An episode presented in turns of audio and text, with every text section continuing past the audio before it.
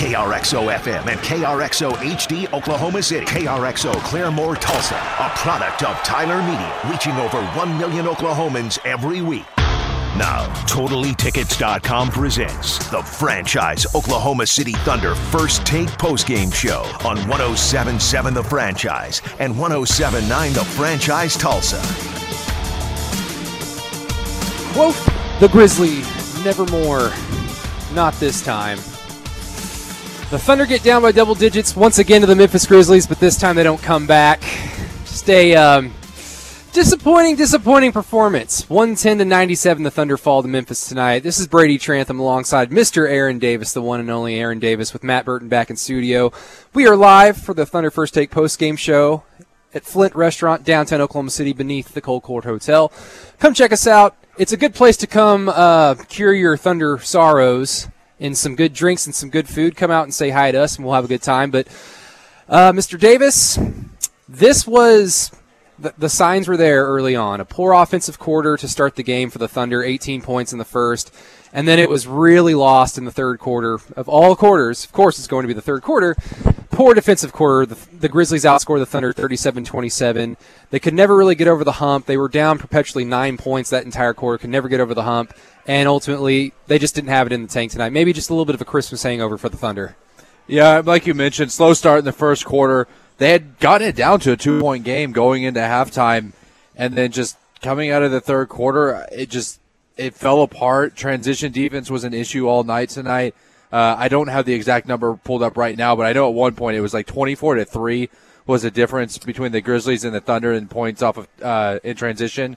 Yeah, it finished up 23 to 6 in favor of Memphis. It was an absolute dominate do- dominant performance on Memphis. Uh, some of it was just kind of unfortunate ball, uh, the unfortunate bounces of the basketball, especially in the first half. There were just a lot of plays where a, a ball would get tipped off of a rebound and it would fall right into Ja Morant's hands. It'd fall right into Brandon Clarke's hands, and the Thunder just couldn't do anything about it. They were out of position, but they were never able to rebound. They were never able to course correct, and this is something that this team has been able to do all season. They've been able to course correct in games that they've played awful in, and this wasn't necessarily an awful performance, but it's just when you look at these numbers 23 fast break points for Memphis to 6 for Oklahoma City. Uh, the Grizzlies turned the ball over 16 times. The Thunder only turned it over nine times, and the Thunder could barely do anything about it. Is I don't know. Like you, you look at, and then you go into like the individual scoring, just not very efficient. I think at one point in the first half, the Thunder were two of eleven from the three point line, and they kept chucking it up. They finished ten of thirty five. Um, I don't want to say lazy offense, but when you look at these numbers, that's kind of the message that you come away with. Yeah, absolutely. Uh, and, and, you know, they took some uh, threes at the end of the game there. Yeah, uh, they're probably you know they were just kind of chucking them up, trying to get back in the game in the last few minutes. So they hovered around like 23, 24 percent for the game until, like you said, they started catching fire late.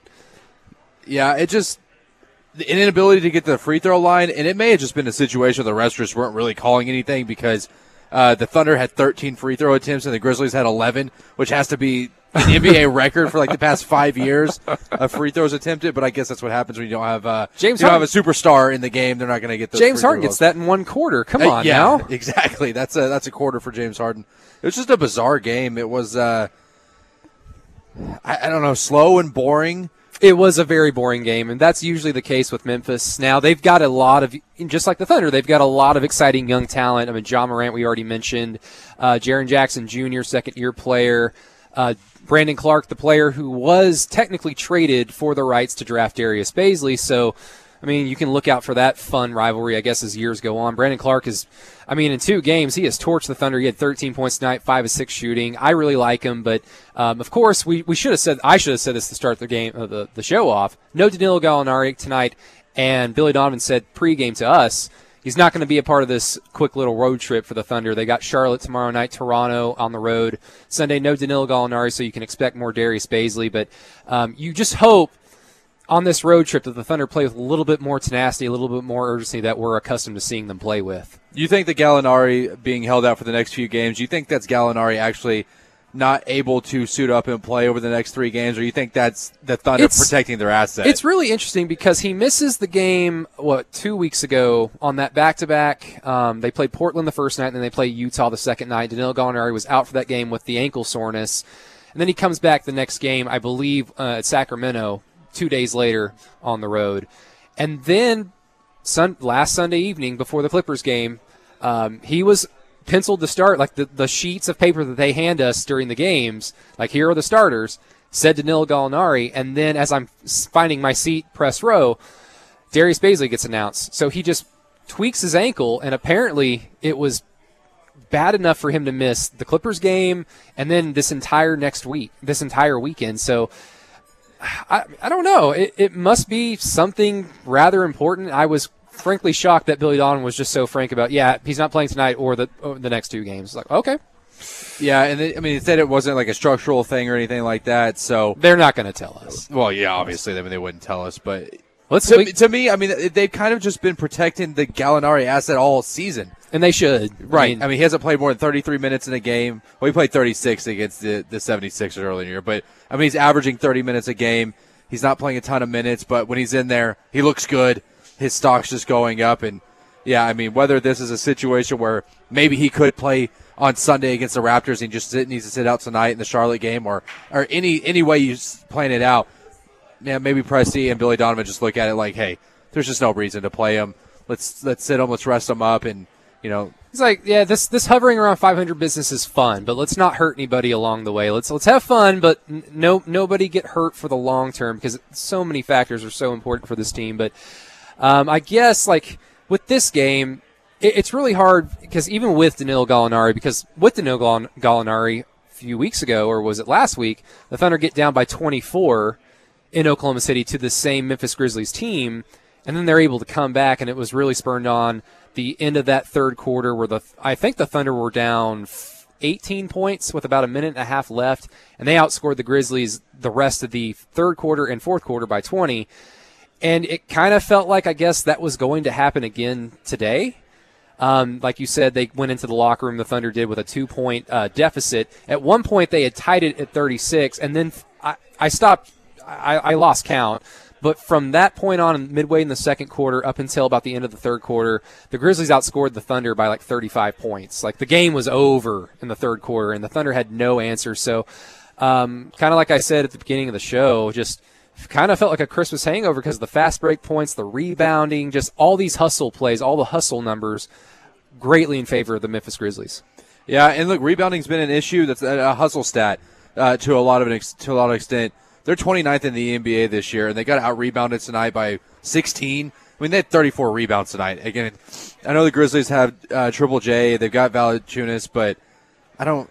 The lane was open. The yeah. lane, like off, like defensively, the Thunder, and you know maybe the, some of that can be pinned on Darius Bazley just not being so sound with his defensive assignments because Danilo Gallinari is not really he's not a defensive stopper by any means, but he at least knows where to be and put his body on the floor. Right. Darius, there were two or three plays where one of them was Brandon Clarke, the other two were Ja Morant. Darius Bazley was nowhere to be found. Like he was not in the right spot. And in so doing, the lane was wide open for a layup and just too many easy buckets. And Memphis, on top of that, was just the more physical team. They, I, I hate to say that cliche that they looked like they wanted it more, but they looked like they wanted it. They looked like a team that was that blew a 24 point lead in the same building against the same team just a week ago. Yeah, and I, for me at least, uh, there was a specific matchup that I was watching tonight, and I, I kind of agree with you that there was a little bit more of a, an aggressiveness and a little bit more of we want this win tonight. And it was Steven Adams of Valanciunas. Adams was f- pretty decent offensively tonight, but defensively, I feel like he was on his heels a lot of the game tonight. Valanciunas, I mean, he'd give Valanciunas three or four feet of separation. And I know Valanciunas isn't, you know, he's not Al Horford shooting the ball or anything like that, but it just seemed like it, Adams was just backing up the whole time, all night defensively in that matchup. Yeah, and it's interesting because Valanciunas, like you, if you think about him, he's not. He doesn't jump out at you as like a Brook Lopez type, but he does space the floor. Like he's a 36% career three point shooter. He only takes about two or three attempts a game, so it doesn't really matter at the end of the day. But um, like you said, it's a good point. He didn't take any three pointers, but Stevens still basically gave him so mean, much there were there were possessions where Valanciunas caught the ball at the elbow and Adams is basically under the net. And I wonder how much of that is just because Darius Bazley's out there and Steven has to account for that. Possibly. He has to account for guys being out of position and I mean we've seen that over the last few years when you know some players who may rename, remain nameless um, weren't necessarily locked in defensively all the time and then Steven Adams it kind of bit him in the rear end a handful of times at least when you're watching the game. It looks like it's Steven, but it's it's not really him. It's not really his fault, but I don't know, just an interesting, interesting little observation. But uh, going through some numbers before we get to the player of the game, Mr. Burton, just to uh, give you a heads up. Uh, Steven Adams, like you said, okay game, 16 points, six rebounds, seven to 10 from the floor. Did hit a euro step, and it was really pretty. It was a very fluid euro step. Um, Shai Gilgeous-Alexander, and this is probably the first sign of how this game was going to go. He finishes eight of 19. He never looks comfortable. He never. Um, he, he's not super efficient, but he's also not super inefficient. And today was one of his more inefficient games, especially over the last seven or eight games. Had a great start to the season. The following 10 games kind of dipped. In the last seven or eight games, he's really kind of returned to form like he was at the beginning of the year. This was kind of a return back to the second 10 games of the year where he was inefficient, not scoring a lot. And when he's not scoring a lot, you know, you talk to Chris Paul, we talked to Chris Paul in the locker room they want him to go downhill. They, they feel like that they're a better team when he is their primary scoring option, and when he's not, a lot of guys have to pick up slack that may not want to do that. And then on top of it, and this might be the, the main thing, Aaron, uh, Dennis Schroeder had his worst game in about a month and a half. And he still finished with 20 points, but he took 21 field goal attempts to get there. Yeah. He um he was getting to the basket fairly well. Probably not the best he's gotten to the to the rim this season uh, in a given game, but I mean he was still beating his defenders pretty consistently and uh, you know just it, it was a bad game. I think a lot of it had to do. I think Memphis played pretty good defensive. Oh yeah, they had defensively in the paint. They had they had eight blocks tonight, yeah. and it seemed like every single block was demoralizing. Yeah, and like I mean, two or three yeah. of them were on Dennis Schroeder, so they used their length. And Memphis does have some sneaky good length. Uh, they the Thunder just it, it, looked like they just couldn't adjust to anything that Memphis was doing initially, and Memphis just kept riding that horse and like, all right, they're not going to do anything about it, then m- might as well keep doing it. Yeah, I mean Valanciunas was good tonight. Ja Morant, I thought he started a little bit slow. Um, you look at the stat line; it's not super sexy, but he had a good game. Uh, Brandon Clarke again has another good game. Yeah, it was just kind of a situation tonight where the Thunder, like you said, not really making those adjustments, and the Grizzlies just came in with a game plan, and it it worked from minute one to minute forty eight, and yeah, they just they wanted it more. They were the more physical team in a game like this uh, that's probably going to be the difference when you don't really have that guy on either team that's going to separate you. You know, the last three minutes where a superstar is going to step up, it's probably going to be the team that's more physical. Yeah, and the Thunder have been saved by good team basketball, and yes, some occasional individual heroics by Dennis Schroeder, Chris Paul, Shai Gilgeous-Alexander the last few weeks. But we know what this team is talent wise. It's not going to be consistent every single night where somebody can save them. They're just they're talented. They're not that talented, and they're also not that bad. So they're going to be in a lot of these games, but because we're contractually obligated, Mr. Davis, I guess we do have to pick a Thunder player of the game. Now, the franchise Thunder player of the game, brought to you by Volkswagen of Edmond. Whew. Man, I've got one. I've got one player of the game. Um, I'll just let you go first because I'm fairly certain you're not going to pick this guy. Uh, is it is it De'Anthony Melton of the Grizzlies? Is he your Thunder player of the game? Actually, it probably should. Plus twenty five for the for the uh, for De'Anthony Melton, which uh, I'll be honest with you, wasn't super familiar with him coming into the season. No, uh, our, our, our, our, mutual friend Jerry Ramsey actually asked me in the elevator before I came over to Flint uh, from the arena, "What do you know about Anthony Melton?" And I'm like, uh, "Did he go to Utah State?" And Jerry's like, "No, he went to USC." He's like, "Ah, the U, the Pac-12, you know." They've got a U for a logo, yeah, same thing. that's all I know. Uh, my player of the game, though, it's going to be Chris Paul. I, I thought he had a pretty good game tonight. 21, or excuse me, 23 points, 11 assists, three steals, six rebounds. Uh, I mean, that's he a, was the only guy who looked locked in, and that's yeah. the correct answer for your Thunder player of the game. Because the Thunder were going to come back, and they did get it down to nine after being, I think, at one point they were down 20, 22 in the fourth quarter. They were able to get it down to nine. A lot of that was because of Chris Paul pushing the pace, hitting some clutch threes towards the end, and they did have a chance to get it really interesting down seven, possibly five. They just couldn't get those those stops. But Chris Paul is the correct answer. Tonight's only his second point assist double double this season, by the way. I know it's so interesting because Chris Paul, you know, the point god, and you know some of that could be chopped up to there's three primary ball handlers on this team there's only so many opportunities for one guy to gobble up so many assists, and they play such good team basketball. You know, relatively speaking, according to expectations. So it's still interesting to see Chris Paul with not a lot of double-digit Yeah. assist numbers in the this season. This team just really in general doesn't get a lot of assists. No, I mean, they're 25th in the NBA in assists per game. So especially when you're finding Terrence Ferguson and Abdel Nader in the corner. right, yeah, that doesn't help. Uh, that definitely doesn't help. Well, my player of the game, um, a little bit of a soft spot in my heart for this guy, Mr. Kevin Hervey. He got his first NBA action tonight. Uh, minute, uh, he only played a minute 18, 0 for 1 from the floor, but just a career. Uh, last year he was a rookie with the Blue. This season he got called up. Um, I've seen him the last two seasons at Summer League. Last year, he was a complete project because he came from SMU, a complete and utter injury risk. I, th- I don't think he has any ACLs anymore, Aaron, but um, this past Summer League in July really looked, you know, rather rather impressive. He looked like a, a prototypical floor spacing big. Now, can he do it at an NBA, NBA level? I don't think so. But the guy is really awesome, and he's really kind to talk to. And so I'm just happy to see. I'm happy to see guys like that get some action in the NBA. So Kevin Hervey, shout out to you. You're my Thunder player of the game. Nice. He was on the floor for 78 seconds and managed to get a shot off. Hey, He didn't hesitate. no, like he, he was not shy. Deonte Burton played just under 10 minutes. Shout out Mr. Matt Burton. Uh, two, 0 for 2 from the floor. But hey, when you spend two weeks in the G League exile gulag, you know it's going to take you a few minutes to get uh, get reacclimated to the NBA. Yeah, definitely. I think uh, one more thing for me. Um, so we talked about you know Danilo Gallinari being hurt tonight and missing. He's going to miss the next few games. I don't know that it's necessarily as bad because you're forcing Darius Bazley to start and play a few more minutes. He only finished with He's 19 fine. points. Yeah. but having to play Mike Muscala, I think is Headband probably Muscala. headband Muscala. he uh, has a lot more hair than he had in game one. By the way, his hair. Uh, He looks like if he had an afro, he would be Jackie Moon. Yes. With that headband. Just somebody give that dude an afro. It, it, it screams it. he uh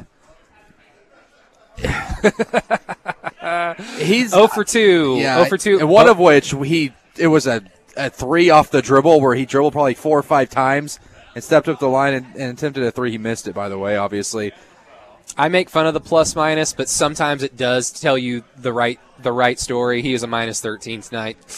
yeah i just haven't Yikes. watched i haven't watched him play a game this year where he's been a positive asset to them He saved on the them once. He saved them in the D'Angelo Russell Golden State game where the Warriors came back and tied it when they were down 17, and Muscala hit two big threes in the fourth quarter to spurn on the.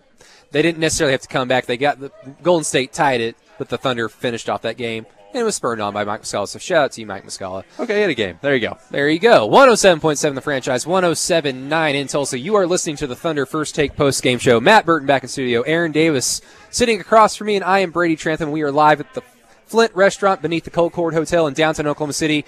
And everybody is filing in now, and all their Thunder sorrows turn into happy, happy smiles because they're at Flint, the greatest place on earth. Everybody, thank you for listening. We'll get you right back with some more Thunder coverage right here on 107.7 The Franchise, 107.9 in Tulsa. 107.7 The Franchise, 107.9 in T-Town. Franchise Thunder in not the Franchise Thunder Insider Show. That's on Saturday mornings from 10 a.m. to noon. This is the first take post game show because the Thunder just played a basketball game and a basketball game that I'm sure Thunder fans want to forget fairly quickly. They dropped this home game to the vaunted Memphis Grizzlies squad, 110 to 97, in a game that, after the Thunder initially led by about five, seven points early on, after some cool little made shots by Darius Bazley and the SGA, the Grizzlies just took control and said, no, not this time. If you all remember last week, the Thunder had a 24 point lead. Know, they had a 24 point deficit. How many times am I going to screw up, Mr. Davis? They had a 24 point deficit before coming back and taking that one in Oklahoma City, but not this time, said the Memphis Grizzlies. Brady Trantham here alongside Mr. Aaron Davis, Matt Burton back in studio. Mr. Burton, how much of the game did you get to watch this time? And I hope you remember your boy did play tonight, and he played really early. He did play. I did. I did get to see that. No, I did. I did watch the whole game, and uh, yeah, I wish. I wish he would have got more minutes, but it's good to see him back. It's good to He see got- him back with the team. He got an offensive rebound, and I'm sure it was crucial. Just filling up the stat sheet. Yes, yes, just filling it up. I mean, Aaron, I mean, really quick before we get around the association, there were other games played tonight. I'm sure basketball fans are like, okay, let's let's forget this thunder, this thunder disaster, this poo poo platter.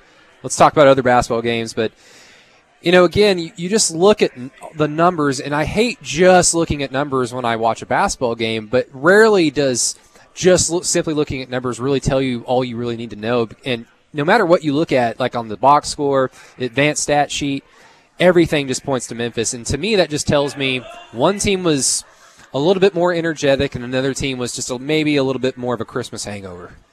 Too Yeah. much eggnog. Yeah, I like you said, all over the place. Memphis just kind of outplayed them. The starters outplayed the OKC starters. The Memphis bench tonight was pretty damn good. I mean, you look at the uh, the plus minus, which you know, like we say, single game box score plus minus is taken with a grain of salt. But they had two guys on their bench that were plus twenty and over. Uh, Yeah. Melton plus twenty five and Kyle Anderson plus twenty one. And Kyle Anderson only played twelve minutes, so take it again. I believe the Memphis bench outscored Oklahoma City's 46 to 28, and that's going to happen when Dennis Schroeder doesn't score a lot. Now he finished with 20 points, Yeah. but it took him a long time to get there, and he was rather inefficient. So Dennis Schroeder does not do anything. The Thunder bench is going to be hard pressed, especially when Darius Bazley. You know, he you don't really know him for his scoring, but if he's off, if he's not on the bench, it just hurts the, the reserves that much more. Yeah, the size of uh, the Memphis front court kind of took Nerlens Noel out of the game tonight. Uh, Abdel Nader, I mean, he had that buzzer beater. Uh, That was the shot cool. clock down. That was fun. Yeah, he'll clip that on a YouTube video one day and put some uh, put some little flip on it or something, and it's gonna be a cool video. It's gonna get a couple of thousand views. Shout out Cairo. Yeah, but I mean, I, I think this is just a situation tonight where it really just shows you how much Gallinari is vital to this team being successful in winning games. I know he, the last two games he missed, they ended up actually winning. And one of them was against the Clippers, surprisingly. Right. And uh, the other one was against the Jazz. So they've beaten a couple of decent Western Conference teams without Gallinari. But when you don't have that that floor spacing big, or it, they really just don't have a floor spacer Yeah. on this roster that can hit threes consistently. I mean, Paul might get hot for a game, Shai might get hot for a minute, Schroeder same thing, but they just don't have that guy that when they're in a funk and they haven't had a, a, a basket in a couple of possessions that they can go to and just find him open at the top of the key and he can hit a three and just change the momentum. They just didn't have that tonight. There was nothing that no guy or any point in this game that could that was really able to flip that momentum. Yeah, and like on an individual standpoint, because we're going to be, you know, covering this team under the the under, under under the understanding that doesn't make any sense that Danilo Gallinari isn't going to be playing the next two games, so you're going to be seeing a lot of Darius Bazley with the starters. Now the problem is we're around the 30 35 game mark right now. This is when teams start getting better scouting reports on each other. This is when like exciting rookies early on start hitting their rookie wall because teams now know how to defend you. They're no longer surprised by you. We saw this last year with Hamidou Diallo. Now he did kind of have a little bit of a scary, potentially scary uh, leg injury that ended up just being like a game or an injury that he missed a game or two. But um, as soon as teams figured out, okay, keep him off the offensive glass, and he's really scary in the open floor. Other than that, force him into the corner, force him into like to put his the ball on the floor, and then you can stop him. You're going to see a lot of that with Darius Bazley now. Teams now know basically what he's all about, and you see it just kind of in little individual spots. He'd always be about the pump fake and then dribble hard to the left. Now he's pump faking, faking to the left, and then going to the right, and he you can tell he's not comfortable. He did it tonight, and he damn near tripped over himself. So you're going to see Darius Bazley potentially hit a rookie wall, and if he has to start a significant amount of games, that's going to hurt this team. And then you're going to have to lean on Dennis Schroeder to score 20, 25 points efficiently. You're going to have to lean on SGA to be more efficient than he was 8 of 19 for the floor, 21 points. You're going to have to lean on Chris Paul to probably be a little bit more assertive offensively. which is, I, which is fine for Thunder fans and Chris Paul and Billy Donovan. They can rely on Chris Paul to be more assertive. I mean, tonight he he was he was good tonight. You know, th- 23 points and nine to 15 shooting, uh, dished out 11 assists. But like you said, Gallinari being out, I mean, it forces. I mean, when Terrence Ferguson isn't is no longer the worst offensive starter in your starting five, Yikes. he's going to take more shots. He had six three point attempts tonight. I mean, that's fine. He's 33% from three. I, I, I don't know that there's a lot more than you can expect from Terrence Ferguson offensively, but I mean, you just I, I, don't- I think six is probably a little bit more than Thunder fans are comfortable with him taking in a game. It just, yeah, I mean, I think you hit the nail right on the head there. It just forces everybody to become more valuable to the offensive game plan. Yeah. And they're just guys that you can't rely on game to game. Yeah, and, and, and I know fans are ex- ex- excited about the prospect of like, hey, I kind of want to see this team through. Like I was all about Team Tank and getting a high lottery pick, but I've fallen in love with the squad. They try hard, they hustle, they don't give up. Chris Paul has kind of rewoven himself into the lore of Oklahoma City basketball. Everybody's excited about SGA. People are really getting on with Dennis Schroeder. I want to see this team through. But if this team remains intact, relatively speaking, their biggest problem is just going to be depth. They just don't have the depth outside of Dennis Schroeder on a reliable, consistent basis. So that's just something, and even now in the short term with no Danilo Gallinari, it's going to hurt them that much worse. I think getting Hamidou Diallo will help. help they do miss bit. Hamidou Diallo a lot, and it's, it gets yeah. forgotten. That's a good point. He's not necessarily, you know, we, we've watched him play. He's not a great floor spacer by any means. He's not going to shoot the three consistently, but he's a, he's he's the guy they need on the bench because he's active. He's active. He's he is- aggressive. he's made great strides defensively, and he allows Billy Donovan to put out some funky lineups out there, and at least have the, I guess, the comfort that from an athletic standpoint, we won't get run out the gym. Right. The probably my most excite, exciting lineup for this team is when you got the three point guards, you got Hamidou Diallo at the four, and Danilo Gallinari at the five. They've only played like maybe six minutes, but it's uh, it was the most exciting six minutes I've had this season. Yeah. They. Oh, what game was it? It was the uh, Pelicans. Yeah, Like they in closed. October. With, yeah, they closed with that lineup. in the first half, I think, and it was. I, I looked at the the stats a few weeks ago. They're like a plus some. They're like, Like, something 18 or stupid. something. Yeah, something 18, 20 in like six minutes. Yeah, that was my. I agree. That was my favorite lineup. That was uh, that was the anti Oklahoma City lineup, and it was awesome. It's like, oh man, this is 2019, 2020 NBA. They couldn't defend anybody. They the, Pelicans scored every time, but the Thunder did too. It was a lot They were a try hard squad. Yeah, they were a try hard squad. Now, franchise listeners, we will give you a palate cleanser, uh, but really quick before we get around the association and check out some other scores, I do want to remind everybody. You know, the Grizzlies scored 110 points. They held the Thunder to 97 tonight in the Thunder loss. The last time the, the Grizzlies played a basketball game, they played the Spurs. A team not really known for their high scoring or their three point shooting. How many points did the Spurs score? 145 in a Spurs victory in regulation. Billy Donovan's got he's going to have a lot of fun in film. Not that they're going to watch any because they do play tomorrow night, but sorry Thunder fans. Every once in a while you throw out a stinker, but Mr. Burton, why don't you take us around the association? Let's go around the association for an NBA scoreboard update brought to you by Oklahoma Operation Lifesaver. All right, we are going to start off with the Detroit Pistons getting a home win against the Washington Wizards, 132 to 102. And guys, I myself, like you guys, are we're huge fans of the NBA, right? I guess Oh, that's fair to say. That's fair to say, right? You know, we do, we do post game, pre and post game shows, I'd hope so. We're all getting paid stuff. to cover yes, it we're right getting now. paid to cover it. Um, I have absolutely no idea who this guy is that led the Wizards in scoring tonight. I was going to ask no- you to say his name. And no idea how to pronounce his name. So I'm not even going to try. Um, if you're curious enough about this Wizards Piston matchup, Oh um, my! you can go. Oh, you can oh, go try to pronounce that. Uh, I will on not. That, that looks like the safe word on Eurotrip. It On- does. on- Onzesh Onzesh Pashekniks. Look at Aaron Davis over here. Pashekniks. Good, good, probably- good I on you, Aaron. that probably. Good on you. Um, I a thought you guy's name say I was- can pronounce is Christian Wood. Led the Pistons in scoring for 20 with 22 points. Yeah. Piston star power forward. We all know him. Oh yeah, we that all know him. G League The- works. The Wizards Um, are just a whole bunch of who he played for outside of Bradley Beal and Rui Hachimura. Rui Hachimura. Well, and the guy that Isaiah Thomas went into the stands to almost fight. And then uh, the Brooklyn Nets get beat at home, 94 to 82. Um, I saw this stat earlier. The Knicks held the Nets to uh, 26.2% shooting tonight, uh, the lowest mark uh, since 2012. Lowest field goal percentage by any team since 2012. The Knicks or the Nets? The Nets. The Nets course, shot yeah. 26, uh, 26.9. Sorry. Yeah, this looks like a 2006 score. Yeah, that's awful. That's awful. Your Eastern, 94 Co- your Eastern Conference 82. semifinals, 94 to 82. Let's all forget that era of the NBA, please. 94-82. The Dallas Mavericks get a victory at home over the San Antonio Spurs, 102 to 98. But the Mavericks really lost because they wore those god awful jerseys. They did get Luka back though, and he was, uh, as usual, fantastic tonight. Yeah, 24, 24 points, 10 rebounds, 8 assists for Luka. The good thing for Um, Dallas is they don't have the New York Knicks on their schedule anymore moving forward. They do have the Thunder coming up, though. Oh no. Oh, yeah. Thunder fans, remember Luka Doncic? He remembers us.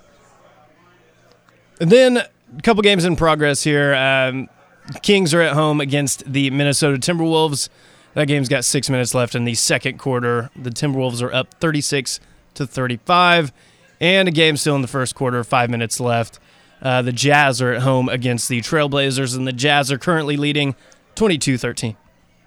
Now the Thunder are still seventh seed, fifteen and fifteen after the loss tonight. Portland, if I mean Thunder fans, if you're in the boat of we want to go to the playoffs, then obviously you want to see a Portland loss to the Utah Jazz tonight. And as of right now, it's going all according to plan. Aaron, are you team playoffs? Or you team tank? What are you on?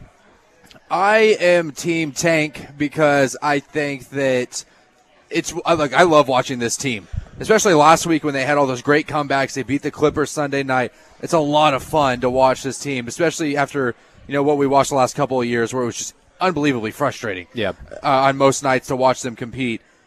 But I'm firmly in the boat that you do not want to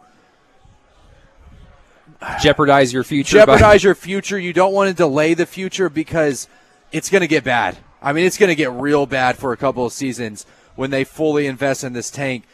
Unless Presti works his magic, of course, which he, you know, I wouldn't put it past him, but more than likely, if he's if they're going to go the route of all the other NBA rebuilds, it's going to get bad for a couple of years. In my eyes, these guys, especially like Gallinari and Dennis Schroeder, their values are their stocks are sky high right now. Yeah. especially Dennis Schroeder. I, I think you just you got to move on them as much as it would be as much as much fun as it would be to make the playoffs, and you know go in as the seven or the eight seed and play the Clippers or the Lakers. It, to me, it's just not worth jeopardizing the future. Yeah, if Presti could see the future, if he knew, if he could tell, okay, we're we going to make the playoffs? Yes. Who are we going to play? Denver. Never mind, just tank. I don't care. Unless it's the Lakers or the Clippers, let's just tank. Right. Screw this. 107.7 the franchise, 107.9 in Tulsa. You are listening to the Thunder first take post game show in which the Thunder dropped this game 110 to 97 to the Memphis Grizzlies and were just thoroughly outplayed in about every single facet of the game of basketball. The Thunder are now 15 and 15 on the year, still planted at the seventh seed, depending on what happens with Portland and Utah tonight. Portland loses, Thunder will still be the seventh seed when they take on the Charlotte Hornets tomorrow night on the road for their first of a two-game road stand. When we get back, some more Thunder numbers, some more Thunder stuff. I'm sure Burton will talk some more because I like hearing his voice. And then, of course, Aaron Davis with his wonderful pipes. Brady Trantham, Aaron Davis, Matt Burton, we've got you covered for the next 30 minutes or so. You're listening to 107.7 The Franchise, 107.9 in Tulsa. Well, the Thunder, the Thunder took a ride on the wild side tonight. They decided, you know what? Let's not get out in transition. Let's not defend. Let's not rebound. And, and hell, let's not even defend the paint. Well, you don't want to waste all your energy. You got a big game coming up tomorrow. Yep, the Charlotte Hornets. I mean, it's Michael Jordan. It's Mike. It's the Michael Jordan. You're auditioning in front of the Michael Jordan at the Spectrum Center or wherever the hell the Hornets play now. I would. I wouldn't be one to complain about being paid a lot of money to play uh, professional basketball if I was given the God-given ability to do so. But if I was, I'd be like, you know, because you watch like shows like Twilight Zone or whatever, and somebody gets, you know, they, they get to have a wish, and they wish for something, and there's always a catch. I wish to be a professional basketball player. Okay, cool. Oh, I play in Charlotte. There's a deep level of irony for a 20 year old kid to play for Michael Jordan and it'd be the worst situation, one of the worst situations in the NBA. Yeah, because not only do you play for a terrible franchise and you play play on a team that sucks, you probably have to go one on one with Michael Jordan and lose to a 50 year old man. Probably, and it, well, that's The that shame. Would, that would Do you explain why. go hard on him. I mean, he's, he's he's an old man. I mean, kind of. That's the thing. He's like he's Mike. Do Yeah. you go hard on this guy? I mean, maybe that's why the Hornets can never like get it together, is because he just beats them one on one in practice all the time and just demoralizes the entire team. this entire time. Come on, Michael. Come on. 107.7 the franchise, 107.9 in Tulsa. This is the Thunder First Take Post Game Show. You just heard Aaron Davis, Matt Burton back in studio. I am Brady Trantham. Follow us all on Twitter, Matt underscore Burton 22. Aaron, what's is yours still Mr. Davis? Is it just at Mr. Davis? Yeah, at, at Mr. Davis, 1077. at oh Mr. Davis 1077. Follow me. for whatever reason on Twitter at Brady Does Sports. We're all fun. We all talk back. We all clap back sometimes when we're in a bad mood. Just like Thunder fans are right now, probably, maybe not. This is a win-win situation season for Thunder fans because I think people started falling in love with this team over the last month, and the wins started becoming exciting. And then when they lose, you initially get mad as a fan because you're like, I don't want to see my team lose. But then you remember, like your point that you were making in the previous segment, Mr. Davis. You know what? Losing is probably better for the long run anyway. So then you just go right back to being excited. Yeah. I mean, look, the worst thing in the NBA is it's like that, that NBA mediocrity level, that purgatory in the NBA. The Detroit Pistons. Yeah, you don't want to be the Detroit Pistons. You don't want to be the Charlotte Hornets. You don't want to be the team that either doesn't make the playoffs or struggles to make the playoffs every year and end up with the ninth pick in the draft every year and get I, Malik Monk. Or shout out Chisholm Holland, who's sick, by the way. Filling in for him tonight, bless his heart. Prayers to Mr. Chisholm Holland. Um, he is a Chicago Bulls fan, you know, speaking of Michael Jordan, but since Michael Jordan, they've done little to nothing. Uh, except for the Derrick Rose MVP and that one year Ben Gordon and Luol Deng got huge contracts because they beat the crap out of Dwyane Wade and Shaq. Yikes. Um, Chisholm is of the opinion that the Chicago Bulls just perpetually will get the seventh seventh pick every single draft, which is not a very good pick unless the draft is incredibly deep, which, which it, hasn't been. Which it really hasn't been yeah. over the last few seasons. So you don't want to be that. That's where the Thunder are kind of anywhere from the six to the 13, 14 spot the way the season is going, and that's they do have a lot of options. They've got draft assets, they've got trade assets, so a lot can happen between now and then, but it's not a really comfortable place to be shooting towards. Yeah, and look, I, I guess worst case scenario, Presti doesn't. He, look, he's going to shop these guys. He's going to shop everybody on this team except for probably Shai and uh, Darius Bazley. I mean, hell, even Darius Bazley might be, you know, and if you, I don't know if calls, anybody would be interested in Darius Bazley. right, right. He's, he's a good secret to have. Yes. Uh, he Presti is going to take those calls, but if he doesn't get an offer that he doesn't like, or if he doesn't get an offer he likes, he's not going to pull the trigger. He's not going to pull the trigger just for the sake of pulling the trigger. So if it happens that you know everybody lowballs him for the entire season and you make the playoffs, then then so be it. I, I don't think that's the best scenario yep. in my opinion, but it's not the worst case scenario either. Worst case scenario is probably that these guys get hurt and they have no value outside of that, like you said, it's a it's a win win. Either it's a fun season or it builds towards the future. Yeah, and a lot of the scenarios that we talked about going into the season, you know, a lot of it centered around Chris Paul, and the destination was always the Miami Heat.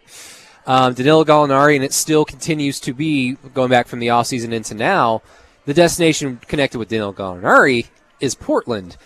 Now, Miami has become one of the better teams in the league. I believe they're the second or the third seed in the Eastern Conference, and they've done it with a lot of young talented players and a lot of cheap contracts. So the likelihood that they would decide, you know what, let's let's potentially blow this up a little bit and go after Chris Paul's gigantic contract and his age and his injury risk, that's kind of gone out the window at least recently. Uh, with what Portland's gone through, kind of coming out slow out of the gate, hitting the emergency Carmelo Anthony button to start the year off. Unless they just go on a 10 game winning streak all of a sudden, and then get right back into the middle of the pack in the Western Conference, and then decide if we just get Danilo Gallinari, that puts us back into the upper echelon of the Western Conference, which I, I would agree with. Right. I don't know if they're going to get there because they started off so slow. So, in my opinion, I don't know why they would go after a rental in Danilo Gallinari if they're going to be the eighth, the seventh seed, or potentially miss the playoffs. So, to me, that just doesn't make a lot of sense. Uh, so, your Danilo Gallinari options kind of get limited in that respect. But you know, there's still so much time. There's still so much basketball. It's a little silly to talk about. It's a little. It's a little silly to uh, kind of prognosticate different factors because so many things can happen. And I don't know about you, Aaron, but covering the Thunder over the last three or four years, one person that's almost impossible to predict is Sam Presti. Anytime he's backed into a corner, you can't trade this contract. Victor Oladipo's contract is untradeable. Something happens, yeah. and something good happens. Yeah, and look, and it, they're in such a bizarre situation because they've got so many assets, future assets. Hell, this whole process could be sped up because you have those draft picks. Maybe the Thunder hit on a young guy. You know, whether it's uh, it turns out to be Shai being a superstar, being an all-star, all NBA level player in a couple of years, or they draft somebody in the next couple of years. You can speed everything up by turning those draft picks into a top level player and bring it back together and become a top elite level team, or you can ride it out in the long term. There's just so many ways that this could play out, but the process has to get started for it to play out. If you just kind of, you know, twiddle your toes and, and you know and pussyfoot around, then it's not. It's, it's never going to get to the situation where you have an opportunity to get back to where you were five years ago as an organization. Yeah, and I would say for those fans that are kind of a little bit on the fence of like, well, either way, I'm excited. Like, if they blow it up, cool. Then the future is accelerated. If they stick with this squad for at least this season, I'll be excited to see this team play out because they're an exciting squad to, to uh, watch. If you're on that side of the fence, that's fine. And that, there's a part of me that kind of agrees with you. And I will say, probably the best case scenario for that is at least with your young assets, your young core that's supposed to be a part of the future rebuild. Shai Gilgeous-Alexander, Darius Bazley, Hamidou Diallo, maybe Terrance Ferguson if you want to throw him in there too. You want to put those guys in situations in a best case scenario where they are learning how to win games and winning their fair amount of games because you don't want them to be like Phoenix. You don't want them to be like Devin Booker no. where all they know is losing and just chucking up shots. I am interested though. Do you think that the way the Paul George situation played out – would will change the way that Presti evaluates making trades for superstar players? Or do you think that he? Or do you view that kind of just as like a one-off thing where I, I, it just didn't work out? It was such a. I think it's such a one-off thing. I think you're onto a good point. I think it was just such a one-off situation because the Thunder are still in the post Kevin Durant era. Like all this stuff yeah. they're doing is in the wake of Kevin Durant walking away for nothing. Sam Presti going after Paul George was a reaction to that. This is the NBA in 2017 18, 2018 19. You've got to have superstars in order to keep your superstar home and then compete for championships. So he had to do that. I don't think that Presti would do that otherwise in a perfect situation. Now, if there's a deal out there to be made, then sure. I think Presti ideally would like to do this just like he did the first time and have a lot of homegrown talent, develop that talent, cultivate that talent, turn it into something that you could potentially if you do all the right things this time, hold on to them well past their rookie deal, maybe in, into their extension deals. Yeah, I, I don't know how I look at it because it's better to it's better to you know have that superstar on your team for a year and then him leave than to never have him at all because if you never have him then there's no way that, there's probably no way they're going to sign here in Oklahoma City unless they play here much like Paul George did. It didn't work out long term he didn't finish the contract obviously. But yeah you know maybe if it's a, a homegrown thing like it was with Harden Westbrook and George or and Durant, excuse me. Uh, you know, maybe it's better just to have kids that don't know any better. just lock them up, make sure they don't know where they are. No, right. No, no, Oklahoma City's great. I mean, I mean, all the players love playing here for, uh, except for probably Kevin, who didn't Oh, who knows? He probably liked playing here for a while. Oh, Kevin enjoyed it. He just changes his mind. He, he changes. His mind. He's a fickle like, man, like the Oklahoma weather. It's just one thing one day, and then seventy degrees, seventy degrees on Christmas, and then it's going to be cold and frigid the next day. He's a fickle man, but uh, I don't know. It'll be interesting. Hell, I mean, we're assuming Presti's here long term too. Well, I mean, I did. I did straight up ask him at his uh, preseason availability after he wrote that uh, really long op-ed in the Oklahoman. Mm-hmm um, I asked him like, "Is this an endorsement for you to be a part of this, you know, phase two, this rebuilding process?" And you know, he gave me the cookie cutter cliche answer, but he was like, "But no, I'm excited about doing this, and I love Oklahoma City." So, um, Sam Presti, he either told me the truth or he set everything in motion for everybody to call him a snake because he wants to go to New York. Well, now. welcome to the welcome to covering the Thunder. everything's Someone either tell me the truth. Either everything's the truth or it's not the truth, or it's it's never clear which it is. I'm so gullible. Just tell me the truth. Oh, the Thunder, though, in the short term, stinker of a game, 110 to 97, losing to the Memphis Grizzlies. The Thunder are now 15 and 15 on the year. Really quick, if you're just now joining us, we've only got a few more minutes left. We're going to do the Stat Cat segment in just a few minutes. But before we get there, if you just tuned in and you're like, hey, I like Aaron Davis. Hey, I like Matt Burton. And, and, and that Brady Trantham guy, he's all right too, I guess. Kind of annoying, but oh well. Um, don't worry, do not fret. You can also listen to this particular show on the OKC 82 podcast feed, which is available everywhere you listen to podcasts Apple Podcasts, Google Play, Stitcher, Spotify. Just type in OKC 82. Uh, Madison Morris and me do it after every single Thunder game. We throw in some random other shows in the feed. So we're never short on content. Also, prayers to Madison Morris as she deals with her own sickness. I believe she has the flu. Bless her heart. She couldn't be in the arena tonight, but she watched from afar. Everybody loves Madison. But like I said, if you want to listen to this entire reaction show, please type in OKC82 wherever you listen to podcasts. Download it, subscribe, and we will appreciate it. Aaron Davis will appreciate it. Matt will Burton will appreciate it, and I will uh, come to your house and give you a Coca Cola. Um, but, Mr. Davis, before we get out of here, let's go through the stat cat. And Burton, please give us the three, two, one warning. Yes, you already know what time it is. Three, two, one. What's new, pussycat? Whoa, whoa, whoa. What's new, pussycat?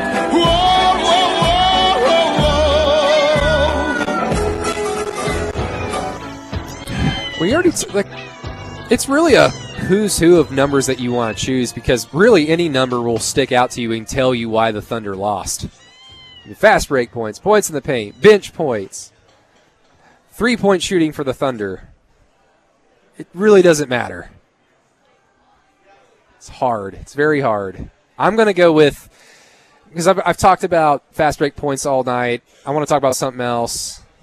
I'm going to do points in the paint. 66 to 44. The the Grizzlies were just simply the more physical team, and it showed throughout because whenever the Grizzlies needed a bucket, they could get it easily. Whenever the Thunder needed a bucket, they couldn't get it easily, and they had to resort to shooting uh, from the outside, and they finished 10 of 35 from the three point line. That's not going to get it done. I got one for you. 13 free throw attempts tonight for the Thunder. Their lowest since November 14th, 2018, where they shot 12 free throw attempts against the Knicks, which they won uh, 128-103. But yeah, not uh, not doing a great job of getting That the a line good tonight. stat pool. It's a great stat pool. No, like this team, Shai Gilgeous-Alexander can get to the line in bunches. Outside of that, you're not going to see maybe like a Steven Adams because he's getting hacked, but he's not really been getting hacked the last few weeks because he's actually been a 68, 70% free throw shooter, so not hackable in that respect. He's making them, but after he after he makes them, there's probably about 68 to 70 percent of the backboard left. There you go. But it doesn't matter. Teams don't care. Yeah, but like so basically this team doesn't have a James Harden or a Russell Westbrook that just gets to the line 20 times a game and then you look at their team free throw percentage and they have 30 and 90% of it goes to one player. This team is a team basketball team. And that is the silliest thing that I've said tonight in a in a mountain of silly things, but it truly I mean I mean it truly not one person's going to gobble up a lot of assists. Not one person's going to gobble up a lot of free throws. It's a college basketball style team.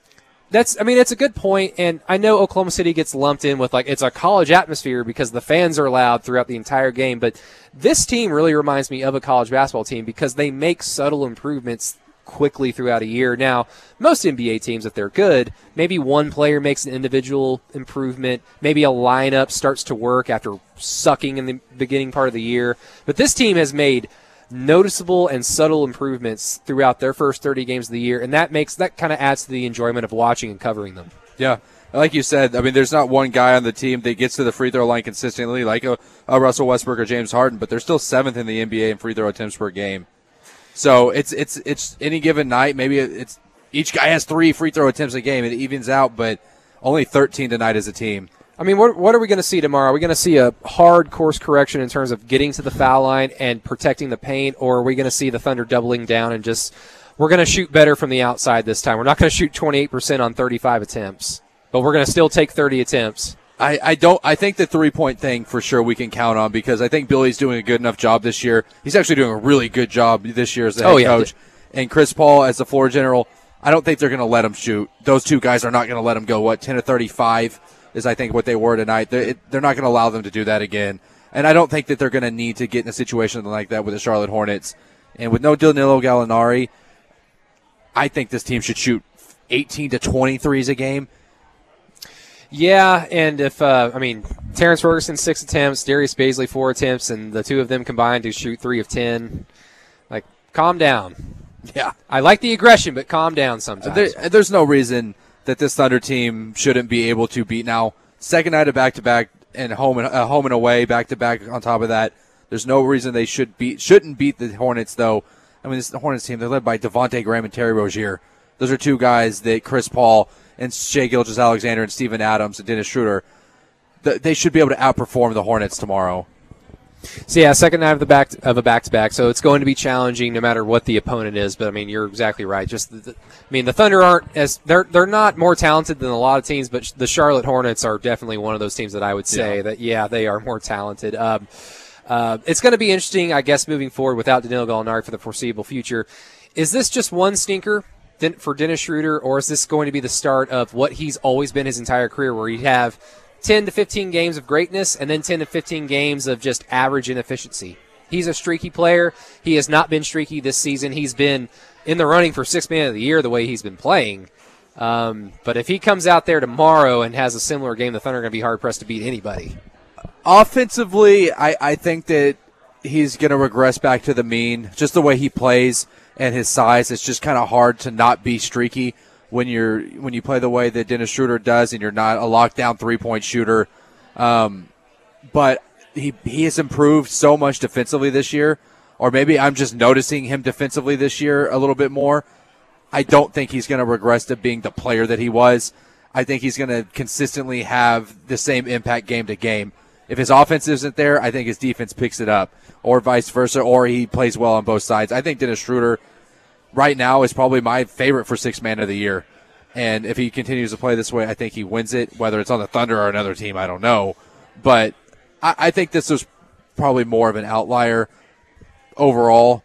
But I think the offensive will, it's going to regress back to being a little bit more inconsistent, if that makes sense. You'd hope so if you're a Thunder fan. Uh, Mr. Burton, any final thoughts tonight from the Thunder's abysmal loss to a less than average team in the Memphis Grizzlies? Um, I kind of have, I kind of have like an apology, I guess. I, I, I did not like Chris Paul when he was a member of the Rockets.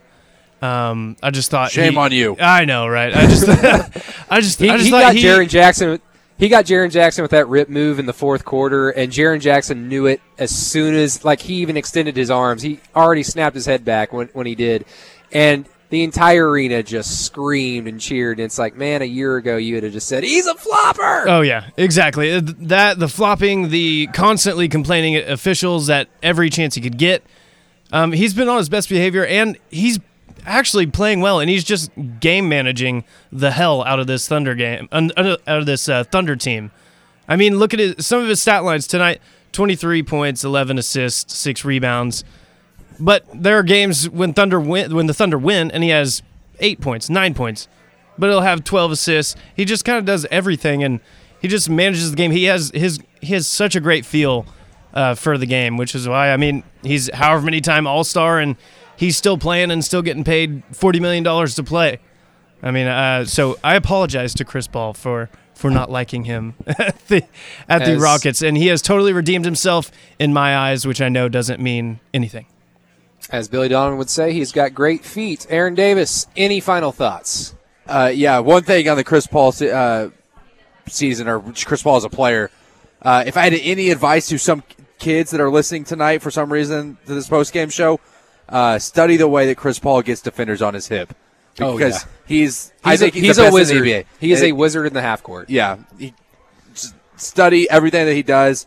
But uh, one of my favorite things is the, his ability to get defenders on his hip and just get positioning in the half court and in the paint. But uh, as far as tonight goes, uh, the game was boring. It wasn't fun. The Thunder really gave me no spark of excitement or interest tonight. Uh, and maybe I was just spoiled by last week. Maybe they were just so fun to watch last week that uh, it tainted my view on how fun this team can be. But it, it's it's one game the Grizzlies are, you know, they're one of those teams where they play tough, they play physical. It's that that grit and grind style, which they are kind of getting away from, but uh, you still see aspects of it. Ja Morant's a good player. Uh, Jaren Jackson Jr. is a good player. Brandon Clarke. Brandon Clarke's been really good this year. This isn't a bad loss. You see this Grizzlies roster and you see their record and stuff. It's it's not a bad loss. They might give up 145 points to the Spurs one night, but they, They- can still play good basketball. I mean, don't forget they were up 24 against the Thunder last week. Yeah, they've won six of their last eight. They're really starting to come along with their young talent. So, I mean, it is what it is. I mean, 82 games, you're going to throw out a stinker or two, and Western Conference team, these things were, Yeah. are I mean, going the to Thunder happen. had won four in a row before this, right?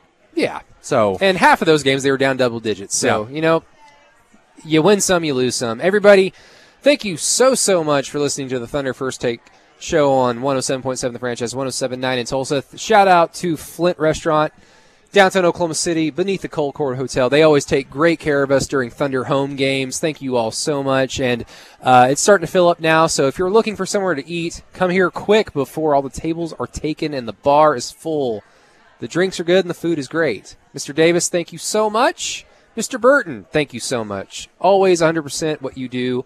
We really appreciate it. But you have been listening to the Thunder First Take postgame show on 107.7 The Franchise, 107.9 in Tulsa. The Thunder fall to the Memphis Grizzlies, 110 to 97.